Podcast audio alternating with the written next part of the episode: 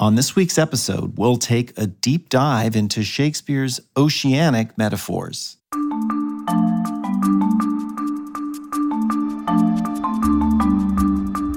From the Folger Shakespeare Library, this is Shakespeare Unlimited.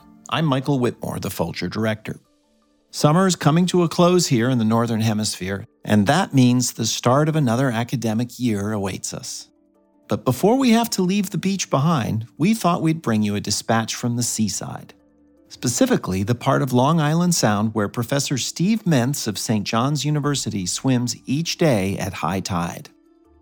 Mentz's work draws our attention from the green world of the land to the blue of the ocean. He's the author of several books of criticism that connect literature with marine ecology. He wrote the volume Ocean for Bloomsbury's Object Lessons series, as well as a critical study of shipwrecks. His most recent book is called An Introduction to the Blue Humanities. For Mentz, the ocean represents an unforgiving, inhospitable environment. We can visit it as swimmers, but we can't live there.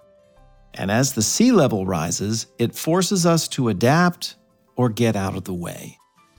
Mentz devoted his first book on this watery theme to Shakespeare. Published in 2009, At the Bottom of Shakespeare's Ocean picks up on oceanic themes at work in his plays.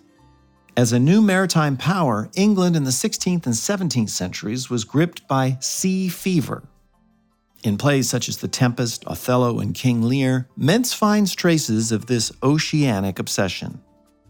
Mentz has collaborated with the Folger on several projects. In 2010, he curated an exhibit at the Folger called Lost at Sea The Ocean in the English Imagination, 1550 to 1750. And in 2019, he co organized a conference for the Folger Institute called Creating Nature Pre Modern Climate and the Environmental Humanities. Here's Steve Mentz in conversation with Barbara Bogaev. I know you're a big swimmer. Did you come up with the idea to write this book while you were swimming in an ocean? You know, that's a good question. I'm not sure if I had the idea to write this book while I was swimming, but I certainly sort of worked over and refined many of the sentences in that book and in subsequent books while I was swimming. My favorite practice, if I'm, you know, working on a moment in a book or, or a knotty question of kind of theory or interpretation, is to sort of take a swim with a sentence or two. And I just run it through my mind as I go out in the water.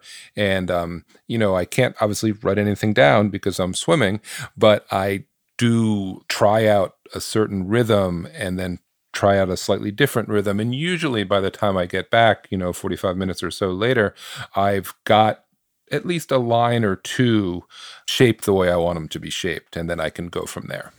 Oh, this is great. I feel like you've given us a mindset to to start mm-hmm. talking about this, um, like a preface to, to your preface, which uh, is what I'm going to quote right now, which is you write that we need a poetic history of the oceans. And Shakespeare, somewhat surprisingly, can help us tell one. And this is a, the preface to your earlier book, At the Bottom of Shakespeare's Ocean. So, first, why do we need a poetic history of the sea? Well, I th- I think we need to take account of the ocean more intensely today because the ocean is coming to find us, right? In an age of rising sea levels and increasing frequency of destructive storms, water is getting into places where we don't want it to be into our neighborhoods into our basements into our um, you know streets and infrastructure and i think that a poetic history of the oceans told through Shakespeare and other, you know, figures from cultural history is going to enable us to understand what it means to live intimately with salt water and also with other forms of water. So, and now to the second part of that. Why is it somewhat surprising that Shakespeare would help us tell a poetic history of the sea? Well, I think that Shakespeare is like it, it shouldn't be surprising that almost anything is in Shakespeare because he's such an encyclopedic and um, and sort of voracious writer that he he finds everything in the world and tries to grapple with it in his writing. But I think that if you compare Shakespeare to a writer like Herman Melville, who was himself uh, a sailor and a mariner and a whaleman, you know, as far as we know, Shakespeare did not spend significant time at sea. He grew up near the Avon River in the Midlands in England, and he clearly, you know, knows something. He also lived in London, so he clearly knows something about waterborne labor and waterborne culture. I mean, he does have an awareness of global maritime trade, which is starting to affect England in the late 16th, early 17th century during his lifetime. Um, and I think that he is able to respond to the increasing centrality of waterborne transport in European and especially English national culture. I, I want to pick up on that, but uh, first I want to go back a little and talk about what meanings the oceans held for writers before Shakespeare, so that we can understand how he departs from them. So, so what history were they telling? Sure. I mean, Shakespeare, of course, is thinking a lot about the history of classical literature and classical representations of mariners such as Odysseus and Aeneas in, in Virgil's Aeneid. The position of the shipwrecked sailor is a kind of iconic position of suffering in an uncomfortable and dangerous environment. And the traditional understanding of that is that the reason the sailor suffers shipwreck is because the gods are angry, in the case of Odysseus or Aeneas, or God is angry in the Christian tradition. So, in the case of someone like Jonah, whose ship is wrecked because Jonah is disobeying God in the Hebrew scriptures. And in Shakespeare's time, that traditional kind of theological understanding comes into contact with an increasing understanding of empirical and scientific ways of making sense of the sea. So you have an increasing sense of scientific and oceanographic understandings of how sea travel works. Meteorology is still in its infancy, uh, at least as a predictive science, but the uh, increasing, increasingly accurate mapping and understandings of things like prevailing winds and currents is making it possible to come up with other empirical explanations of why certain ships don't get to the places that they're going. And then on top of that, you have the Elizabethans and the Tudors encountering all these new realities of trade and and uh, European expansion. You, you, as you write, it was a time of 16th century writers' sea fever. Yes. Oh, absolutely. I mean, you have the arrival into the Americas in the late 15th and early 16th century, and then the, the, the bringing back to Europe all these stories about the, you know, the people who lived in Patagonia and in the Caribbean and in Mexico and in Peru, which are really setting on fire the imaginations of uh, European writers in the late 16th and early 17th century when Shakespeare is writing.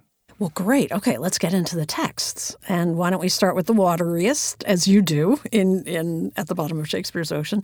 Um, you start with the Tempest and Ariel's song. So, full fathom five, thy father lies. Why don't you remind us of, of, of the song and the context and, and the narrative mm-hmm. it tells? Yeah, so Ariel's song, um, which is in, right, it's the place I start in the book, and it is you know in some ways the the kind of center of Shakespeare's um, sea poetics. It's a it's a song that describes the drowned body of the king, the king who I'll come back to this in a minute, who is actually not drowned. He's safely on shore and has even had his clothes dry cleaned by the magician Prospero. Um, but but the song is about the consequences, uh, aesthetic philosophical, and physical of being in the sea. So those are pearls that were his eyes, nothing of him but doth suffer a sea change into something rich and strange. So it's about transformation. And I think it's traditional to read this as a kind of symbol of Shakespeare's art. I think that's the way T.S. Eliot reads it when he quotes it in The Wasteland. It's the way generations of Shakespeare critics and interpreters have understood the sea change as a representation of what art does, turns an ordinary thing into a beautiful and valuable thing. And one of the things that I wanted to add to that long history of interpreting Ariel's song is that it's also a description of the corrosive effects of salt water on human bodies. That it is true that the presence of salt water changes human bodies and also human cultures. But the idea that the corrosive effect of salt water is both deadly and also um, transforming and transfiguring that's what I wanted to to sort of draw out of that. And it also seems really important to me that it's a that it's completely false. That the king isn't dead. He's not at the bottom of the, of the sea. Five fathoms is not actually all that deep. It's probably, I mean, in the clear waters of the Mediterranean or, or possibly Bermuda, which is one of the other possible locations for this this island. You know, you can see five fathoms down. You can probably swim to it if you're if you're like really determined to. Well, I um, should have known this, but I didn't realize a fathom is just what? It's just six feet. Like, yeah, six feet. Yeah, six so feet. that's only thirty feet. Yeah. yeah. So so it's like it's far, it, eh, but if you really want to get there, you can probably get there, and you can probably see it at least if the weather's good. So it's not like the inaccessible bottom, which Shakespeare writes about in other places and at other moments, but it, it so it's this it's exactly the border between the sea that we have access to, which is mostly the top of the sea, and the sea that we don't have access. Like five five fathoms is like the transitional moment in which the sea is is accessible up to that point and then becomes inaccessible after that. And why is that significant? What does that mean to you? Because I think that Shakespeare is using that that place, that borderline of the accessible and inaccessible, to as a representation of how humans interact with the ocean. That we can go into it, that we love to go into the ocean to a certain depth, and we can't go any farther, right? So that it is this border space. It is both a place that we can arrive to and enter partly, but with difficulty only up to a point, and then we have to get out as soon as we can in order to survive. That's as far as we can go. And I think Shakespeare's really fascinated with that place. Like, where's the farthest that we can get to? And what happens if we imagine that place as a, as a source of value and also a source of beauty and also a source of threat? Well, you also in this chapter land on the idea that the ocean symbolizes a resistance to monarchism in The Tempest. So unpack that for us, please. Sure. I mean, it is an image of the dead king, right? Um, and it is, and I think this connects also to the um, anti-authoritarian rhetoric of the bosun in the first scene, just before Ariel's song. The bosun is saying, you know, what cares these roarers for the name of king? The idea that the storm, and in particular the skilled labor of the sailor in the storm, that when that sailor is using his skilled labor to preserve the ship, the king just gets in the way. And Shakespeare wonderfully stages this for us, right? He has a whole bunch of Italian aristocrats come on board and get in the way of the sailor, and the sailor says, "Get out of my way! I have work to do," you know. And he's he's trying to um, survive this, you know, through technical labor. And Shakespeare throws in a little bit of maritime vocabulary that he almost certainly got from reading books, not from sailing on ships. but um, but he like he stages this conflict between the hands-on knowledge of the practical practical sailor and the theoretical authority. You know, use your authority, says the bosun. Uh, and if you if you can, I will not hand a rope more. In other words, if if it's true that kings have this magical ability to create order, you know, then try it out and see how it works. Yeah, good if luck. You're on a see ship in storm.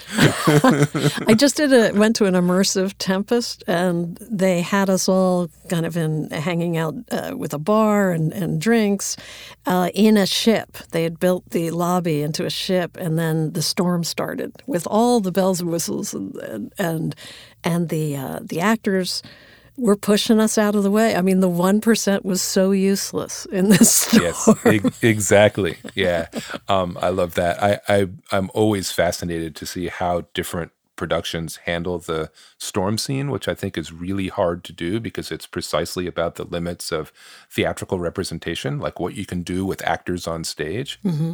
And uh, I've been to some wet ones. Um, I've, been to, splash I've, zone. Been to, I've, I've been in a splash zone. Um, the more disruptive the better from from my point of view. Like that scene it seems to me is designed to be really disruptive and difficult. Right you, you know, want to tempestuous noise of thunder and lightning heard. That's the stage direction. All right so you you can on fathom in ariel's song but you also focus on another word yare or yarely. Yeah. um, What what does it mean, and and why is it significant, and is it related to that wonderful line in the Philadelphia Story movie? Uh, my, she was yar. My, she was yar. Yes, it's the same word. It's an old, um, it's actually an old English word meaning uh, craft or skill. And it is a word, and again, in the Philadelphia story, it's obviously used to describe a ship and indirectly the Katharine Hepburn character. But the the idea is that it is a technical representation of seaworthiness and ability to survive in the hostile um, oceanic or, or, watery environment. And so um, when the bosun uses it, it strikes me as this wonderful um, technical linguistic representation of his kind of labor. You know, if the if the king represents authority or monarchy, the bosun mm. is skilled that kind of practical, hands on technical skill, um, as opposed to theoretical or philosophical authority, um, strikes me as the thing that the bosun represents. So you've already um, made it clear Shakespeare really didn't know much about ships or sailing or maritime mm-hmm. language, but except book, what he learned. Well, he books. learned about it from books. Yeah, yeah. Mm-hmm. but did he even swim in the ocean or or even a river? The river he, he lived near. A lot of people didn't know how to swim, right? Yep. The, there is. Um, so swimming in this era is a relatively unusual skill. There is one of the first English language, so translated out of the Latin, how to swim manuals gets produced in the 15 90s, I believe. Um, so during Shakespeare's adult lifetime, by Everard Digby, who was a professor at Cambridge. And he's clearly swimming in the rivers outside Cambridge. And it's a little bit controversial. It actually was banned for undergraduates at Cambridge for a period of time in the 90s, maybe because they were not being safe. But it is both a um, you know, it's a thing that people are obviously somewhat interested in, and we see swimming characters in Shakespeare and in Spenser and in other 16th century English poets, but it's not a common skill, and there would have been relatively few people who could teach you. Well, so it's interesting that you pair the Tempest with King Lear. Mm-hmm. And I kind of get it because the whole second half of the of the play, Lear is out in a storm, so there are a lot of watery images and and uh, raging at the at the gods. Um, getting back to the idea of you know why the sea is so inhospitable, but but you argue that that means Lear becomes a maritime play in these storm scenes. So why? What does it mean to you to to to put it in that context or to to phrase it that way? For me, the second half of Lear becomes a maritime play in the sense that it's a play about living or trying to live in an inhospitable environment. That the ocean is our, you know, like it's the part of the world which is least hospitable to human thriving or abiding, you know, that we can go there but not to stay. And so that moment in the second half of Lear, when he is uh, exposed to the storm, when he goes into the hovel with poor Tom, and poor Tom is saying, fathom and half, fathom and half, you know, measuring the water that's starting to fill up the, the hovel where he is um, taking shelter. Obviously, I'm thinking about the echo of that word. Fathom is the word in Ariel's song, fathom is the word in poor Tom's hovel. And now um, we know it's only nine feet he's talking about. Which is yes, a lot though exactly. when you're in a cave. it's a lot if you're inside. Um, but yes, so I think about the the kind of way in which water sweeps into the the it sweeps into England in the second half of King Lear as a, a moment in which the the landscape becomes the inhospitable seascape. And reading King Lear as an environmental play, which is one of the things that, um, you know, a, a lot of my own work is really trying to think about Shakespeare and literary works more generally as as equipment for living in a time of ecological crisis that one of the things that Lear does and the Tempest in a slightly different way is shows us what happens if we get immersed and we have to figure out strategies for living in a world that is wetter and saltier and less hospitable than the world that we thought we were growing up in. And what strategies suggest themselves when you look at the play that way? In in Lear, you know, I mean, Lear is a tough one because the only strategy is to hang on until you can't hang on anymore, right? Like it is, it is until almost everyone a, a you love of, dies, and then yes, you die. It's a, it's it's a question of endurance, um, and and you know, endurance is ultimately unendurable, right?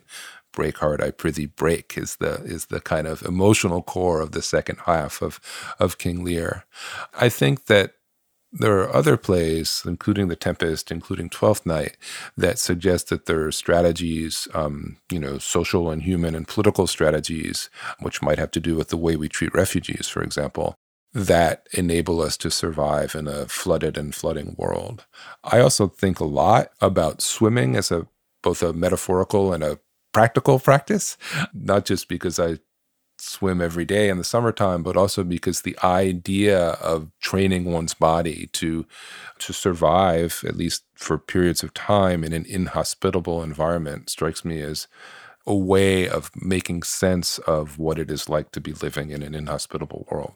Okay, Lear is a hard one. Let's move on to Othello, and and uh, which is a play that I don't think uh, has having much to do with the sea. And you concede that we don't see the sea, the ocean yeah. that much, but that it surrounds the play. So, remind us where it pops up. There is a sea storm. Yep, there is a sea storm, which you know, like Othello starts out as if it's going to be a play about war, in which the you know the political elite in Venice say, Othello, okay, you may have, you know, run off with a fancy um, Venetian heiress, but what we really need you to do is to fight against the Turkish navy because the Turkish navy is about to invade Venetian territory. And so it seems like it's going to be a war play, you know, like the one of the history plays or something. But then the storm comes, the storm completely annihilates the Turkish fleet, and it ends up being a play about domestic life. And one of the things we know about Othello is he's much more prepared to fight Turkish fleets and armies and much less prepared to deal with the uncertainties and the mysteries of married life and domestic life on shore. Which is interesting given this whole conversation. He's much more a creature of the ocean. Well, although I mean the the sailor in Othello is Iago.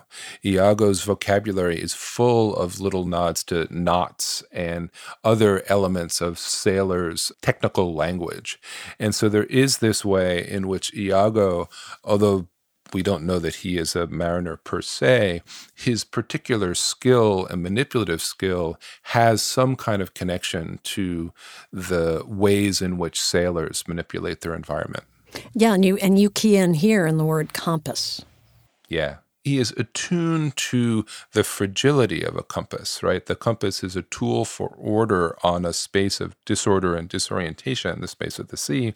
And Iago is particularly good at breaking all the things that Othello uses to keep himself compassed, to keep himself enclosed and whole and stable and you know he will over the course of the play remove all of those from Othello. He will strip away the various kinds of order and authority that Othello believes that he has, um, all of which are, are, you know, unraveled, if you will, by his his sergeant, his ancient. That's an interesting um, dichotomy you, or, or, contrast you set up that uh, Iago's constantly changing. He's this agent of chaos. And there is something really rigid, uh, it seems unhealthily rigid about Othello, and he's often played that way on stage. I'm, I feel like I'm pushed to see him that way. Yeah, I mean, I think Othello's rigidity, I think his his um, lack of flexibility, is I think is associated in the play with his kind of fear of the ocean or fear of water, fear of dissolution.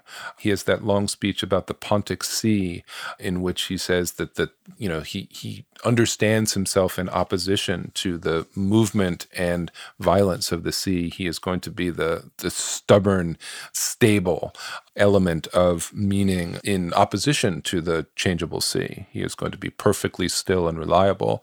And I think that that is like there's obviously something admirable about it, but it is ultimately, and I think this is the thing that Shakespeare is really getting at in this play that to set yourself up as the icon of stability is also setting yourself up to fracture, to break, to to be unable to respond to change as change inflicts itself in your world. Okay, switching gears completely. Mm-hmm. Why do we need Moby Dick to look at comedy of errors? And I and I should uh, say, throughout your work, you do discuss many writers of seas and oceans, from Derek Walcott to to Melville, and you already referenced Moby Dick earlier. But why is Moby Dick such a a touch point? Yeah, I mean, Moby Dick is, you know, in addition to Shakespeare, Moby Dick is the is the sea story that I come back to the most in my in my work and my thinking. Uh, it is you know the great uh, 19th century American novel of oceanic globalization. Um, there's it's a like way, the Britannica, the Encyclopedia yes, Britannica yeah, of the ocean. It, it, it, has everything in it, especially you know all the whale facts you could possibly want. Um, and so I think about comedy of errors I mean, the, the moment in Moby Dick that I link ex- explicitly to Comedy of Errors is the moment in which Pip is drowning, uh, or he's been left to drown. He'll be picked up eventually, but he and he has this vision of divinity. That's the opening scene, or the backstory opening scene of Comedy of Errors, right? In which the the the two Antipholuses and their two servants are shipwrecked and separated, and they have this experience of of the rupture of shipwreck as a moment of you know a, a, glimpse behind the veil into the supernatural order of the world. For Melville, and they're transformed. For, yes. Yeah, by and they're the sea. they're transformed geographically, physically. I mean, they they still look alike, which is why it's the comedy, but they are radically transformed. And the project of the play is to reunite them. So, you know, again, the story of Pip and Moby Dick, who is who gets a glimpse into the radical divine structures that sit behind shipwreck and immersion, uh, and it drives him mad. So again, Melville in the story of Pip tells a tragedy about shipwreck and immersion that Shakespeare will transform, at least in that play, into a comedy. And so I think that the the insight that being subject to the power of the sea is the shared starting point, both for Comedy of Errors and for Moby Dick. Comedy of Errors, first of all, no one can keep it straight. And we're just going to leave it at that. That's okay. You explained what you're what you were talking about very well, but but Comedy of Errors and and you point out Twelfth Night also explore. They both explore a society saturated with ocean. So there's a beach culture there. Barbie's, know, Barbie's I've, Ken I, could have just ruled. yeah, I was, I was, I was wondering about that. Yeah, uh, whose whose job is beach? I think it might be Viola's job, although she's more eloquent, perhaps. Um, and and you know, like the whole question of whether Viola is a is a Barbie or a Ken is, of course, uh, Oh, one of the one, one of the, the great ages. one of the great mysteries of the play. Um, you know, I've seen productions of it that make it a kind of beach culture, a, a, Caribbean culture, and I kind of like them. But the the idea of the play as um, you know, in a place of festivity seems really central.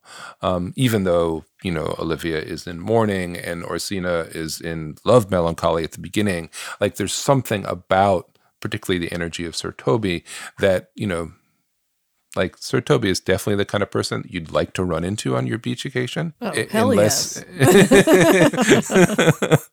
you know, the guy who would be, you know, at the next table, but you'd soon know all there is to, to know about him. But um, the the idea, the the kind of surge of festivity in the play is seems to me associated like it doesn't necessarily come from beach culture in this in Shakespeare's time but it seems to connect to beach culture in the present and in the long history of beach recreation since the 18th century. Okay, now we're going to bring it full circle because humans survive the sea in Twelfth Night, but in Timon of Athens, the seashore is Timon's final resting place. So, what does this and Timon's words in this play say about the evolution of Shakespeare's thinking about the seas? Yeah, I mean, I would not want to suggest that there's a kind of progression in Shakespeare from happier seas to, to catastrophic or destructive seas. Well, we're I not really sure that, when he wrote what. well, that yeah. exactly, and it's clearly. I mean, we do think that the Tempest is later than Timon, but the chronologies I think are are still somewhat uncertain. But I do think that Timon is really committed to the deadliness of the environment, you know, to sort of being an environment which is ultimately unsurvivable. I think that's also true of the second half of Lear. and obviously those are plays that are connected to each other, probably in time and and in poetics or kind of nihilistic grandeur, I guess. But the the way in which Timon of Athens understands the sea, the kind of restless, always moving, unstable sea, as the as the ideal resting place for its myth- misanthropic hero. It's because there is nothing permanent about the sea that there can be no monument that will stay. That is the the the appropriate place to to erase Timon. This character who rejects everything that society had to offer or to take from him so he goes into this. I mean, in some ways, it's it's a dissolution. It's a moment in which the corrosive force of the sea will dissolve Timon. So it's not, in some ways, unlike what happens at least in the imagination, to the king in the in Ariel's song to bring it back full circle in our conversation. Or Ahab. But, yes, or Ahab, who also you know goes down with the whale. That there is, and and in the book, I do think about Timon and Ahab as as parallel tragic figures.